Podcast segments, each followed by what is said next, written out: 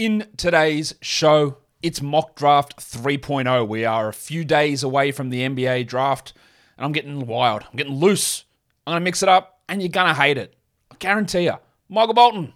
Thanks, Josh. It's Michael Bolton here, and it's time for another episode of the Locked On Fantasy Basketball Podcast. Let's get to it. Let's get to it, indeed. You are Locked On Fantasy Basketball, your daily fantasy basketball podcast, part of the Locked On Podcast Network.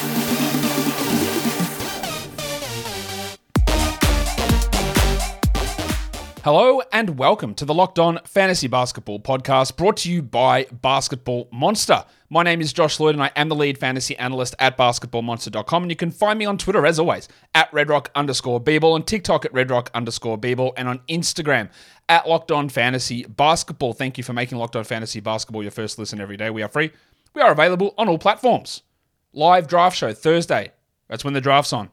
We're going to kick it off 15 minutes before the draft starts, so 7:45 p.m. Eastern, live on the YouTube channel. You can see the video there. I've tweeted it out. It's on my TikTok, it's on my Insta, it's on Twitter, it's on YouTube. You'll find the link. Easy to find. It's pinned at the top of the channel page as well. Join me there. We'll talk all about the draft. Now, this show that I am doing now, Mock Draft 3.0, I am recording it Sunday night Eastern Time. It is not coming out until Monday because I was superseded by the Bradley Beal trade.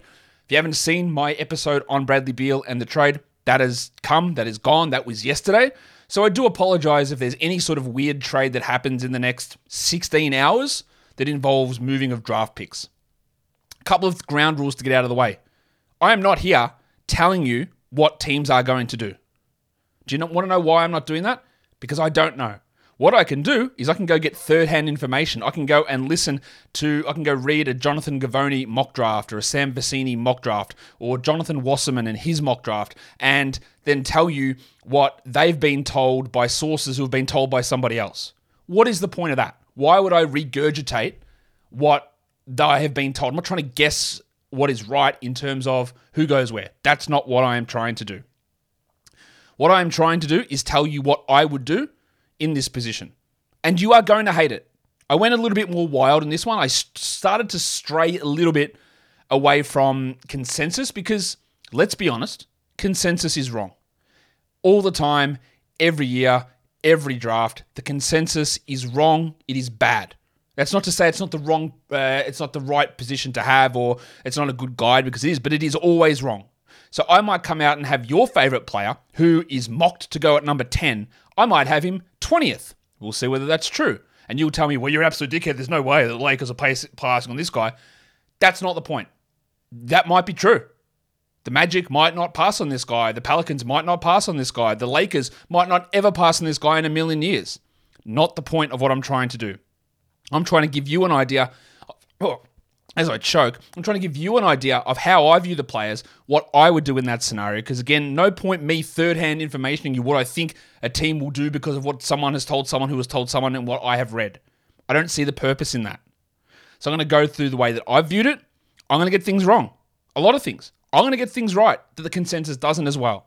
That's just the way that it works, but it's my idea, and I welcome your thought process on it as long as it doesn't start with, well, the Raptors are definitely taking this guy, or they are never taking this guy in a million years. Like that's just not what this is about, right? It's about how I would try and approach what these teams do. I'm not trying to be Masai Ujiri. I'm not trying to be James Jones and forgetting that the draft exists for the next seven years. I'm trying to do what I think would be best for that team. Disclaimer done. We understand that. Let's have some discussion. Let's have some debate about where this mock draft goes. Because again, it's it's it's different. It's different to a lot of other people. It's not massively different, but it is different. So, Warnie. Let's get it on, Gilly. All right, let's look at the top of the draft. How much do I need to get into the top? Number one is old mate Victor Wembanyama. You don't overthink it. I don't need to talk about it. He's the number one pick. He's the number one dynasty rookie pick. He's a top five overall dynasty startup pick. As for standard season long fantasy, I wouldn't take him in the top two rounds. Uh, Maybe round four, but I, I don't know. That There's a lot of water to go under the bridge before we get to Wembanyama. He is a game changer defensively, maybe offensively. He's awesome. It's going to be great. I can't wait to see him in the NBA. It's going to be amazing. We've been waiting on this since he was 14. Really, like I've been waiting to hear. I've been heard heard of this guy for years, and it's happening. And the Spurs get him, and it's great. So number two, it's the Charlotte Hornets. It's old mate Sterling Henderson. Jesus God, Sterling. Yeah, Sterling's his real name, which I found out like a day ago. Scoot goes at number two. I don't care about fit, even though I don't think there's a fit problem. Um, I think he's that good. I think he's significantly better than the other options that would be available at number two. And I just take him and I figure it out. You're bad. You're the Hornets. You're very bad. LaMelo can be a good player. The Hornets were the second worst team in the NBA. They had injuries to LaMelo, of course, and they've still got a weird roster. Um, you just take the better player. And that's who I think Scoot is. You know, you might disagree and think that Scoot isn't the second best prospect. That's fine. His recent measurements come back much better than what was initially thought. We all thought six two initially. Apparently, he's come in closer to like six four in shoes. That's huge. With a six nine wingspan, the size concerns aren't there. Strength is is awesome. Like I, I think he's going to be great. I'm not overthinking it, especially if I'm Charlotte. But they are Charlotte. Now they have made a move where Michael Jordan is selling his uh, controlling interest in the team. They're bringing Scoot and Brandon Miller back in for more workouts. I will roast them if they don't pick Scoot. I might be wrong. They might be wrong. But I know what I would do. I would just take Scoot. He is the best player after Victor in this draft, in my opinion. And then we see what happens. To me, that is relatively clear. In fact, I've never really debated that going in any other direction than the direction that we've got it there. So that is what I would do at number two. And then number three, I wouldn't take Brandon Miller because I said I'm getting wild in this. And I do not think that Miller has a particularly super high ceiling. I could very much make the argument that the floor for Brandon Miller is a really good NBA player. Best case scenario, maybe he's Khris Middleton, a couple time All Star, a second best player on a title team. Sure. Was he the second best or was Jrue Holiday? I don't know. Whatever. Good player. Might average 20 a game for a few years. Should shoot the three ball well. I worry about athleticism. I worry about how he defends at this level. I think he's an okay defender. Um, passing, can that improve? Yeah. I think he's a solid player, right? But I just want to take upsides. I want to take flies on guys who can be all NBA level upside players, and I don't think Brandon Miller is that. Could he be in, you know, we run 10,000 simulations of their careers. Does Brandon Miller end up as the third best player in this draft? Maybe he does it, maybe it's 6,000 times out of 10,000 times. Maybe but it's still the upside isn't high enough. So I'm going to go with Amen Thompson. I think he's talking to you. I just think Amen, yes, the shooting for Amen is a problem, but his feel for the game, elite. Athleticism, like absolutely upper level elite. Look, where does he come into the NBA as a top five athlete in the entire league? Maybe. Passing feel through the roof. Defensively, I think he's really good. Getting to the rim, way better than Brandon Miller. All right, there's so many things there that if the shooting hits, and it might not, but it's very much it's hard. You can't teach athleticism. Number one, you can't. It's harder to teach feel. It's harder to teach passing vision. You can improve that, but you can't. Ever, it's very hard to get from Brandon Miller to Amen Thompson in terms of passing. You can't get there. Right? That's just a hard bar to get past. And while we love talking about how wings are important, and they are, they are, but you can win without them. Look at the Nuggets. Point guard, center. Their wings were Bruce Brown and Kentavious Caldwell Pope, and then everyone else was a 6'10 forward. That's it. That was their team. Now, it's how can you model that? You can't always because you don't have Nikola Jokic. But Amen Thompson's got the size. He's like six five and a half, six five and three quarters without shoes, about six six and a half with shoes. Big size, big feel, big def- defensive ability, unbelievable athlete. Turn into a solid to average shooter, and he might actually be better than Scoot. And I, I don't think there's any chance of Miller being better than Scoot. There is an argument that Amen can be. So I'm taking the flyer in Portland. Do I worry about the fit? Not really. Not really. Amen Thompson, Shaedon Sharpe. Let's go. Athleticism. Sharpe's got the shooting. and men can pass, defend. They got size. That's what you're building around as Portland. We'll figure out the rest later on. So I'm going to go with Amen Thompson at number three. Today's episode is brought to you by Better Help. Life is hard for many, many different reasons and in many different ways. BetterHelp is here to help you so you can help focus on yourself to get yourself better. You can't help others unless you help yourself. It's easy to get caught up in what everyone else needs from you, and you never take that moment to think, what do you need from yourself? If you are not in a space to get yourself right or to feel good with you, you're not of use to other people to the way that you can maximize. And that's what BetterHelp can help you do. Help is in their name. That is what they help you do. You learn positive coping skills from seeing a therapist. Set boundaries that are healthy for you and the other people in your life. It empowers you to be the best version of yourself. You don't have to have experienced major trauma to go through therapy and to get a benefit out of it.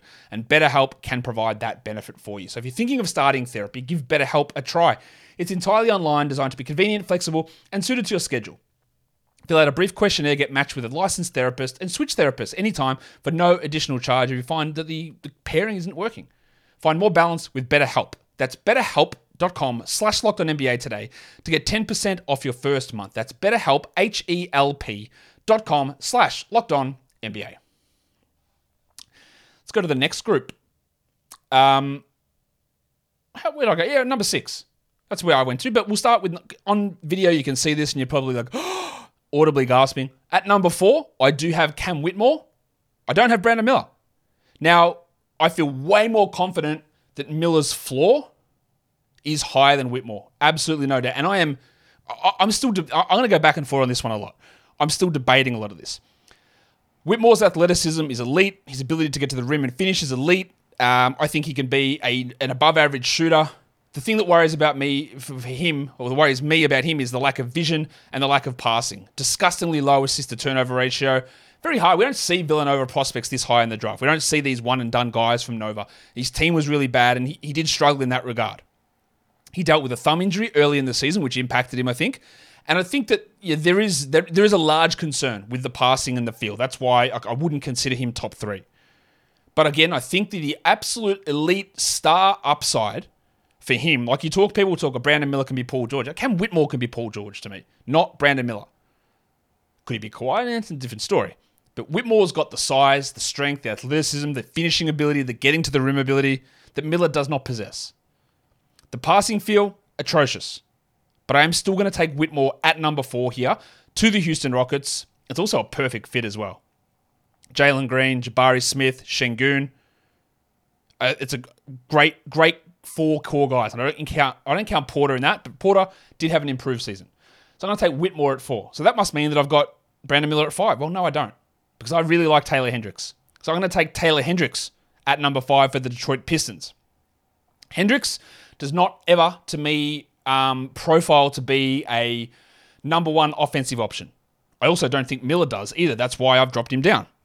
But Hendricks is a guy that I think can play the five defensively, can play the four, can switch out onto threes, can block shots, can get steals, can contain, and is already a shooter that's not quite as good as Brandon Miller because the volume's not there, but it's already a knockdown shooter.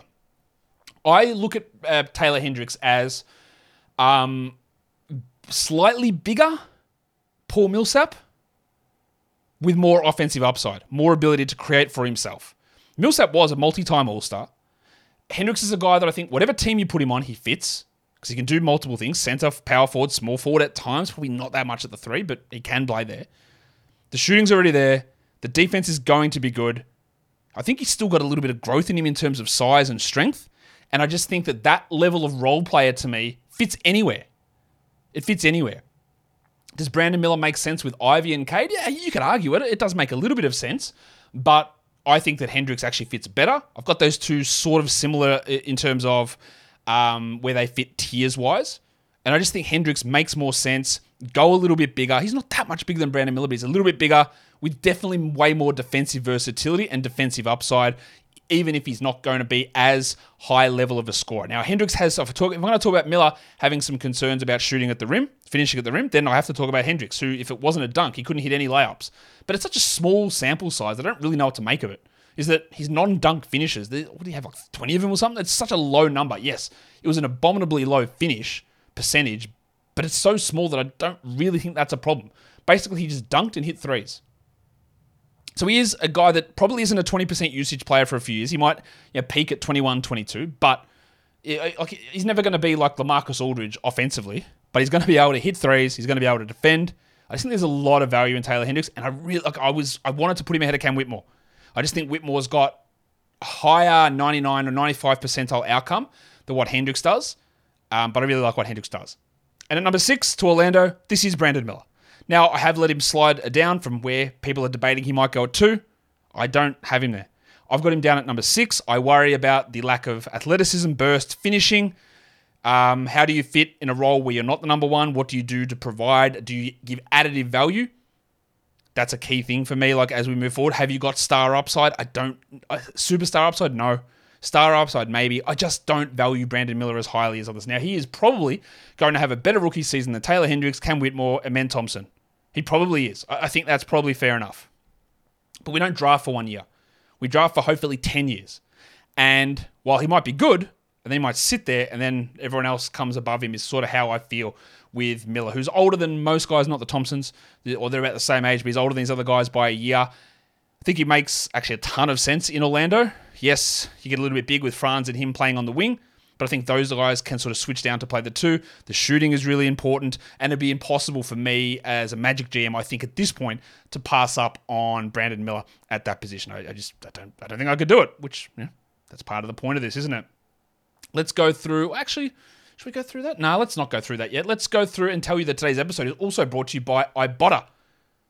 Groceries, school shopping, whatever you're getting for yourself, you know you're already doing it. So why don't you get some cash back with Ibotta? You're always throwing money at something. It's school supplies, a house project, travel, um, food, whatever it is. You spend your hard earned money, so get something back. You can earn cash back on every shopping trip. Ibotta gives you cash back on hundreds of grocery items, from produce to personal care to pantry goods. It can be um, on lots of different things. You can buy, use it to buy a flight that you're looking at, or a restaurant meal, or concert tickets, or whatever it is.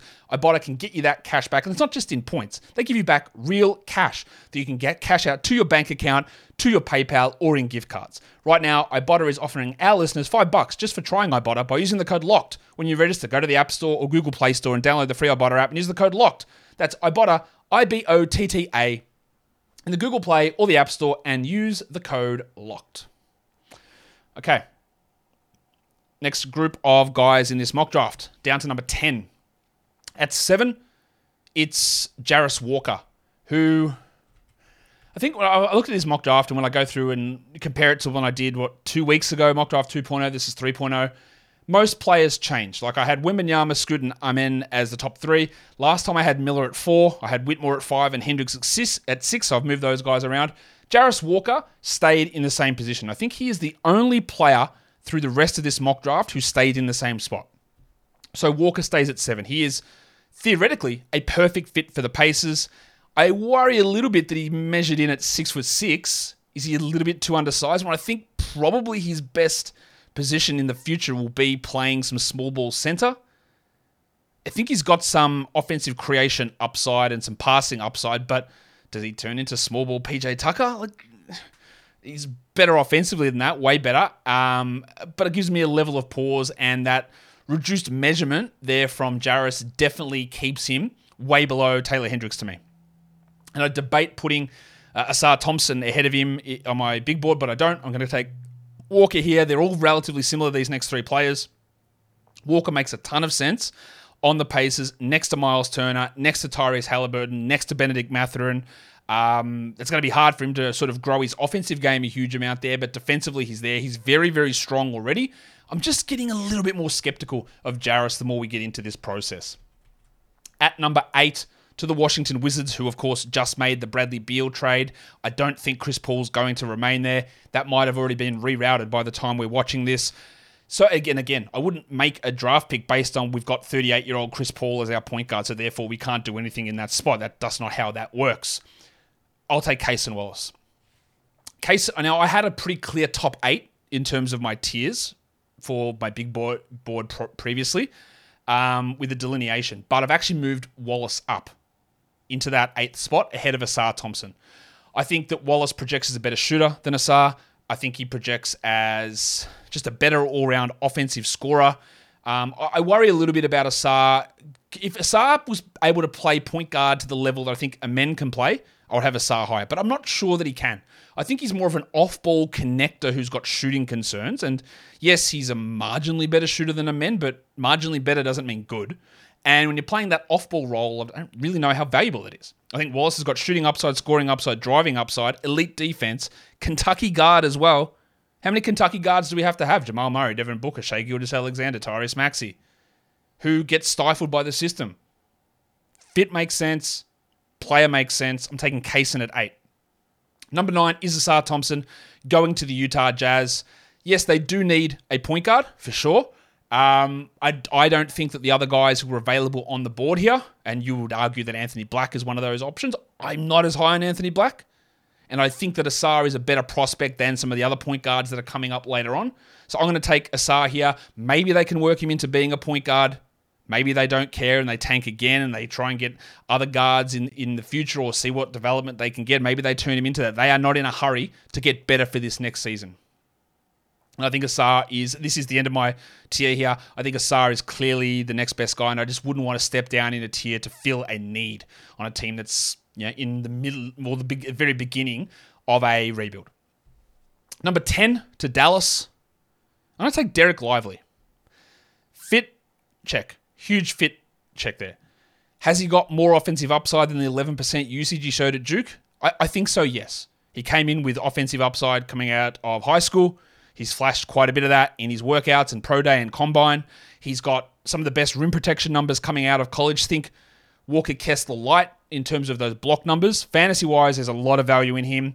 Um, I think he can do more offensively. I think he can be like a massive help to Luka and Kyrie, Kyrie whether he returns or not. Um, not just a JaVale McGee rim running big, a guy with a little bit more juice there, but also just filling that role. Defensively should be good right away and heaps of room to grow. So I am in at Der- on Dereck Lively, coming in at number 10 on this mock draft. Let's go to the rest of the top 15. Number 11, the Orlando Magic. They, at their first pick, ended up with Brandon Miller. I'm going to take big fella Kobe Bufkin at number 11. Bufkin's rim finishing numbers in college were insane, like 70% at the rim, which is crazy for a combo guard like him. Is he a pure point guard? No. Is he an elite, absolute knockdown shooter? I don't think so. But he's a guy that can do a lot of stuff. We just saw one of these players, Bradley Beal, go in a, a or people expecting him to be or thinking he's a superstar. And Bufkin's not that different overall game wise to Beal. I think he's a better defender than what Beal has been. He's probably not as good of a scorer or as good of a shooter as what Beal has shown at times. But a combo guard with size who can handle, who can run point, who can play off ball, who can guard, who can finish at the rim, who's a sophomore, but he's a very young sophomore. I think he just turned 20. I'm taking Bufkin at 11, mix him in there with Markelle, mix him in there with um, Jalen Suggs having Bufkin playing next to Fultz and, and Miller and Paolo, who maybe transitions to small ball five at times, I just think it just adds some real value to this team. Number 12. Is this one high? Yeah, but I really like Noah Clowney. I know that most people will have him in the late 20s, early second round, maybe. I just, he's young, right? He's not even 19 yet. He you might have noticed this, but guys who I think have got some shooting upside, who have got size, who can play center, who can protect the rim, who can switch onto the perimeter, I just think are unbelievably valuable. Aaron Gordon. Right? I'm not saying Noah Clowney is Aaron Gordon, but why isn't he Aaron Gordon? Why couldn't he play that that, that role with more rim protection and more upside as a shooter? It's very hard to look into everything that happens in college and just take all those numbers as the be all and end all of that player's career. Context is very important. He's not 19 yet. He'll turn 19 really soon, but he's still only 18, Noah Clowney. Protect the rim, defend on the perimeter, some shooting upside. I debated him and another guy who I think is in this area, Leonard Miller, with this pick going to the Thunder. Clowney can play next to Chet, can play at center when Chet's on the bench. Uh, gives him a little bit more size, a little bit more defense. He's got shooting and five out upside as well. I think he can shoot moving forward. I don't know that he's there yet, but I think he can. And I just think it's a worthwhile developmental uh, pick who has clearly, to me, got starter and top 10 upside. Top 10 in this draft, not top 10 in the league upside. Number 13, Toronto Raptors. I'm going to take Jalen Hood Schifino. I started this process with him in the 20s, but I'm just more and more in. The system did not work for him necessarily with Trayce Jackson Davis getting everything run through him. Hood Schifino's big, like 6'5 as a point guard. I think he's a solid passer, solid enough defender. The shooting numbers are really bad coming out of Indiana, but I do think that they can improve, and that size and getting someone with some shooting upside, which I think he does, makes quite a bit of sense. Now, you could say that Anthony Black should go ahead of him, and I totally understand that. And Black could very easily be a, the better player, but I do think that Hood Schifino has got better offensive upside, better shooting upside, with not as good of a defender for sure. Passing wise, Black probably better, but it's close. And I'm just going to take the guy that I think has got a little bit more offensive juice, a little bit more room to grow into being a good to very good offensive player, where I don't think Black can ever get there. So I'm going to take Hood Schifino at number 13. That would take me to number 14, which is the New Orleans Pelicans, and I, I won't let him go any further. Mr. Black. Yeah. Again, tiers are important. I, I actually did debate this. Do I drop him down to 15? But no, I am going to take Anthony Black at number 14. I just really worry about the shot. And while I can worry about Ausar shot or I can worry about Amen's shot, I just think the upside of those players is so much higher than Black's. Black, Black might end up the fifth best player in this class. Many people think this. There are a lot of people who are really high on him.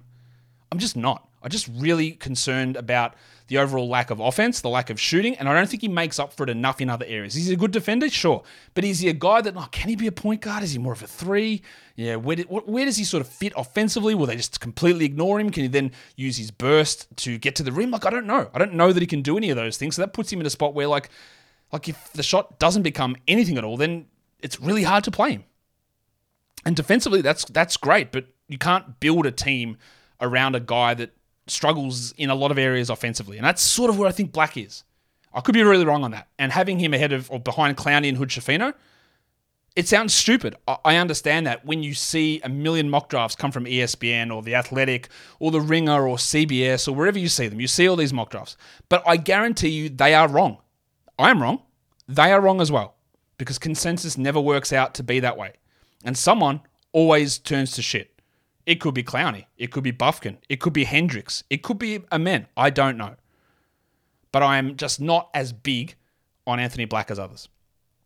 Um, number 15, going to the Hawks, is Leonard Miller. I could have had Leonard Miller at number 10. What he did in the G League, 18 and 10 against a bunch of professionals, was very impressive to me. He's still relatively young. I'm not I'm not sure about the shooting for him. I worry about well, he's got the measurables to be a good defender. I'm not sure he's there yet. So that gives me some concern. Obviously, we know that John Collins is forever on the trade block. I would love for them to have gotten a three more than a four here, but I think Miller's probably in a higher class than the next guy, which I did debate. When you don't know who pick 16 is yet in this mock, but I did debate having the, these guys ahead. Um, but I'm going to take Leonard Miller here. I just think that upside is interesting. Can he work along with Jalen Johnson? Possibly. Johnson's no guarantee to be a good starter. I think you just want to take flyers on these players who can develop into number two or number three type of guys, which I think Leonard Miller can. I just wouldn't want to pass on him. And it's not like they can fill that spot easily with Jalen Johnson, even if John Collins goes. They can do that. But I just think that Miller's talent is is high. So let's go to the um let's go to the next uh the next group. Yeah, let's do it. Where are we going through? Number 20 through to 16. At 16, I do have Bilal Coulibaly from Metropolitans 92, who has risen tons in this pre draft process. People tell me he might go as high as five, which seems crazy to me. He's definitely going top 10 or he's going lottery or whatever. He's young, he's 18. Stupid long wingspan. I think he's up to six eight now in some measurements of his overall height, and he's got a 7 2 wingspan. He can defend really well. I think he can pass a little bit, but I'm still not convinced with the overall shooting. And does he just turn into this long and rangy guy that we're waiting to develop and maybe the shot comes and the offense comes and he just sits there and gets lost? So while I do like Coulibaly, and I've moved him up quite a bit, I'm not I'm not moving him into the lottery. I think those other guys just have a little bit more um, a little bit more solid base in their value versus where Bilal sits at the moment. Number 17. All right, let's go. This is never going to happen. It's just never going to happen. But I'm going to have Brandon Podziemski at 17. At some point, and uh, have I been swayed by the Bronco Jalen Williams? Probably yes. Same school, translate across. Podziemski scored 22 points in Illinois. He was a freshman at Illinois a year ago. 22 points, not a game, total. 22 points he scored. And then this season, he put up scoring threes Rebounds, assists, steals, blocks, field goals, three point, free throw percentage. Everything was great. Every stat was amazing. Numbers are awesome. Can he play the off ball? Sure. Can he play point? Sure. Is he big? Can he rebound? Yeah. Oh, he's big, 6'5, 6'6. Could he fill in a role that D'Angelo Russell is leaving? Could he fill in a role similar to Austin Reaves? Sure. I just think that at some point the statistical the weight of his statistics have got to push him a little bit higher than some of these other guys that didn't do it, and it's a little bit theoretical. A little bit older, sure, 20 years or 21. But I just think at 17, I just like him here. And it will never happen. It just will never happen that he will get picked here. I know this. But my hope in having him here is that in three years' time, we come back and go, man, how did we all sleep on Podziemski? That's sort of what I'm seeing. Number 18 is Brice Sensabaugh going to the Heat. I was a little worried about his knee. I'm still a little bit worried about him. I like his size, I like his strength, his scoring, his shooting. I worry somewhat that he is a big usage player that might not translate to other parts of his game, and his defense is pretty rough. But I just think I really believe in the shot making from multiple levels. I believe in the shooting for him quite a bit, and I've got him ahead of other guys who are projected to go higher, considerably higher. I just believe in what Sensabaugh can do. That brings me to the uh, to the big fella, the old fella, Grady Dick at number 19 going to the Warriors. I'm not totally sold on Dick. He's a good shooter in college, but I'm not really sure what else. Can he be a defender who doesn't get picked on? I don't know. Can he move the ball and pass? I don't know. Can he cut? Yeah, I think he can do that. And it's probably me just pushing. Am I doubling down a little bit on my dislike of the consensus rank for Dick? Yeah, probably a little bit. That's probably part of it, where I see him going, every single mock draft, Dick, 11, Magic. Every draft seems to have that. And that is probably what will happen. But I just don't like it that much. I think he can be a good shooter, but I'd like to see something else. And I haven't really seen that yet. Then at number 20, and I really debated having this guy ahead of Grady Dick, it is the pimple, Dariq Whitehead. A top three recruit coming into the college season, dealt with a foot injury, dealing with a foot injury again, another surgery on it, which is a, a massive concern. And if he didn't have that foot injury, he'd be much higher. He'd be lottery for me. The shooting was awesome at Duke. He's got the size. I think he's got. I actually do think he's got more upside than Dick, but I have dropped him behind. I think he's got more upside than Sensabaugh, to be honest, and probably Podziemski. But I'm a little worried about the foot injury here, multiple foot injuries. But he has got what you want size wise, vision wise, usage wise, shooting wise, and some defensive ability. I'm just a little bit worried about that foot injury. So I'm chucking him there at um, number 20 to the Houston Rockets. Let's go to the next five guys. At number 21, it's the Brooklyn Nets. They're at 22 as well. And I'm going to take Keyonte George and GG Jackson. George worries me a little bit when he's being mocked in the lottery as a high volume guy that requires big usage, who's very inefficient, that if he has to temper his game down, doesn't really do it. But when you're in the 20s, there is upside to be a lead guard. I don't think he can ever be a point guard, and he's probably a little bit small to be a permanent off guard, although he's about the same size as Donovan Mitchell, just doesn't have the same length wingspan. Uh, defensively, I worry about him. He had the back problem through college. I just think that he's a little bit you know, all not all. He's very he's closer to Nick Smith than to Kobe Bufkin for me, a guy that goes by with usage and looks great in certain settings, but in an NBA context, I'm not really sure that he deserves to be higher. Whereas GG Jackson could have been the number one pick in next year's draft. He's young, he's immature. He turns 19 in December. That's how young he is. Uh, he has size. He's got offensive upside for this Nets team that I don't really know their direction at this point. But again, I just like where he can go if you know by the end of this season, he you know, theoretically would have been just preparing for the NBA draft if he hadn't have reclassified. So any sort of development you get from GG this season is a huge a huge bonus. So I think just taking that upside value on him as a 6'8", 6'9", wing scorer, those sort of plays, if they hit, it's really, really valuable. At 23, it's the Blazers, and I'm going to take another G League Ignite player here, and that's Sidy Cissoko, who has got the size like a 6'7 wing, who can pass, who can defend. The shooting is a definite worry. But one thing that encouraged me with Sidy is some of the games where Scoot missed for the G League, he was put into a larger offensive role and he came through. He scored 20 points, I think, in five or six games in a row, and then was able to scale his role back. You want me to be 3 or D? Fine. You want me to take on a larger role? Let's do it.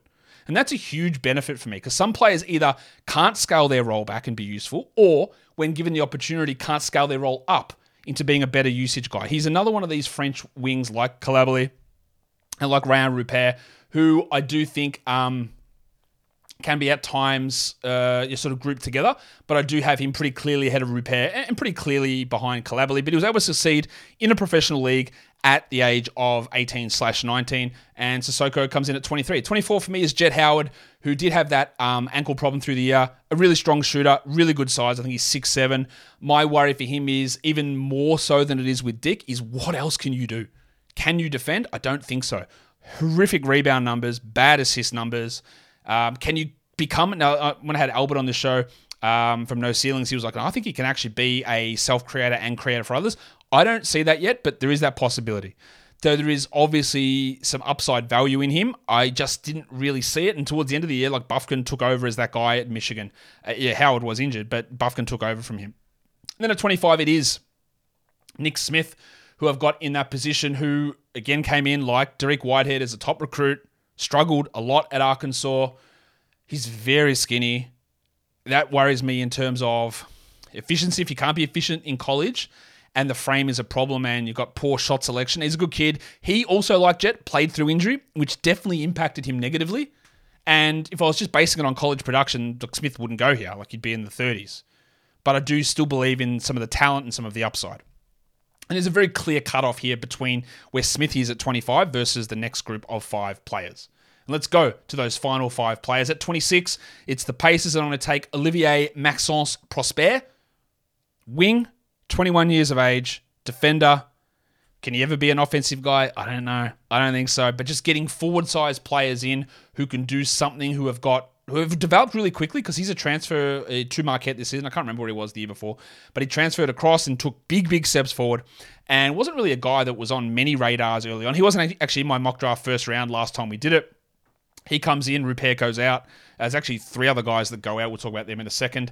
Um, but Max Sense Prosper, not Max Sense Prosper, Omax uh, Prosper goes here to the Pacers. At number 27, it is Jordan Hawkins going to the Hornets. I just, I'm just, I don't, I'm not in.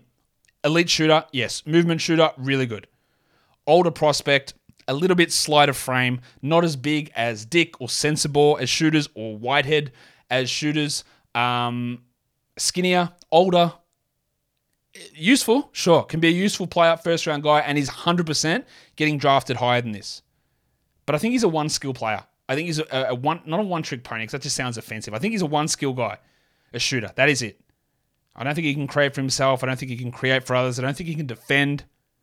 I just think he's sort of there as a shooter, which is fine, but I don't think the upside's there. 28, the Jazz. Amari Bailey is a new entry into the first round for me. Didn't do a huge amount at UCLA, but their system was a lot of uh, Jaime Jaquez, who was getting the ball a ton, and Jaylen Clark, obviously. And Bailey started to play a little bit better towards the end of the season. He's young. He came in as a high level recruit. I think he's got a decent level of athleticism. He didn't show it a huge amount at UCLA, but I do think that there is now, and there are some mock drafts that have him as high as 13, which is insane to me. But they're a young combo guard with shooting, passing, offensive upside. Not the worst defender, but I think it's a useful type of player to have. 29 uh, for the Pacers, there's another new entry. He was in my first mock draft. I dropped him out, and now he comes back in. Maxwell Lewis going to the Indiana Pacers. I'm a little bit worried about him in terms of the consistency. Great first half, terrible second half. Which one is real? He's a little bit older. He played lower competition for Pepperdine as well. He can be a sort of scorer on the wing, but he's not an elite shooter, which I think he sort of needs to be. He's not an elite defender. He's not a great passer. He's sort of a. Him and Colby Jones, I find really hard to pass through. Like, what are they? They're just sort of doing stuff. They're just sort of doing little bits and pieces without anything where I go, well, if this happens, you are elite in this area. I think they all come in and go, yeah, you're all right. That's sort of how I see that, which is fine, but I don't see that overall upside. And then number 30, Last pick in the first round, another reintroduction to my first round. It's James Nnaji from Barcelona, measured at seven foot. Huge wingspan. I think he was 6'10 uh, the previous measurement. Six, seven foot uh, measurement last time. Huge. Rim running, rim protecting, very young, not 19 yet. Um, just a big guy who's going to be a pick and roll finisher. Offensive upside, forget about it. Actually, be perfect playing on the Knicks because you play that sort of usage role. But defensively, pick and roll defense, pick and roll finishing on offense, rim protection, it's there, it's good. This is the Rudy Gobert, Clint Capela European Big Memorial Selection, who always seem to get drafted late and might actually become a top 15 player from this draft. He might not because he might be just so bad offensively, like former European big man who now plays for Houston, Usman Garuba, who's just so bad offensively, he can't really stay on the court. Now, Nnaji could go there, but if you can develop something like Capela or like Gobert, that's unbelievably valuable. So I'm going to put Nnaji in there. So here's my new entrant into the. Um, got four new guys come in uh, Omax Prosper, Amari Bailey, Maxwell Lewis, and James Nnaji. I took Rupert out. I took Tristan Vukcevic out as well. Um, I took Kris Murray out of the first round. I just I think he's a solid player. I just don't see the excitement in it, and he's old. He's 23. Uh, second round, sure, pick 31, no worries. He can go there. But I took him out, and then Bobi Klintman withdrew from the draft, so he's out of there as well. Who's my biggest riser in this draft? Probably Noah Clowney from 22 up to 12. Podziemski up from 25 to 17. They're probably my two biggest rises. My biggest faller is probably Sensabaugh from 11 down to 18, or GG down from 18 to 22. It's probably that's probably Sensabaugh. 11 down to 18. And that does it for the end of mock draft number three. Tomorrow we'll be talking some draft prospects. There'll be a final 60 pick, actually not 60, 58 pick mock draft the day before the actual draft, and then the live show is coming. And then the day after the live show will be, you'll get my analysis in the moment as it happens. And then the day after, we'll go in depth into everything that happened through the draft as we've sat and reflected and learnt and figured out how all the pieces go together. That will come after the draft. So, guys, we are done here. Thank you so much for listening, everyone. Ya.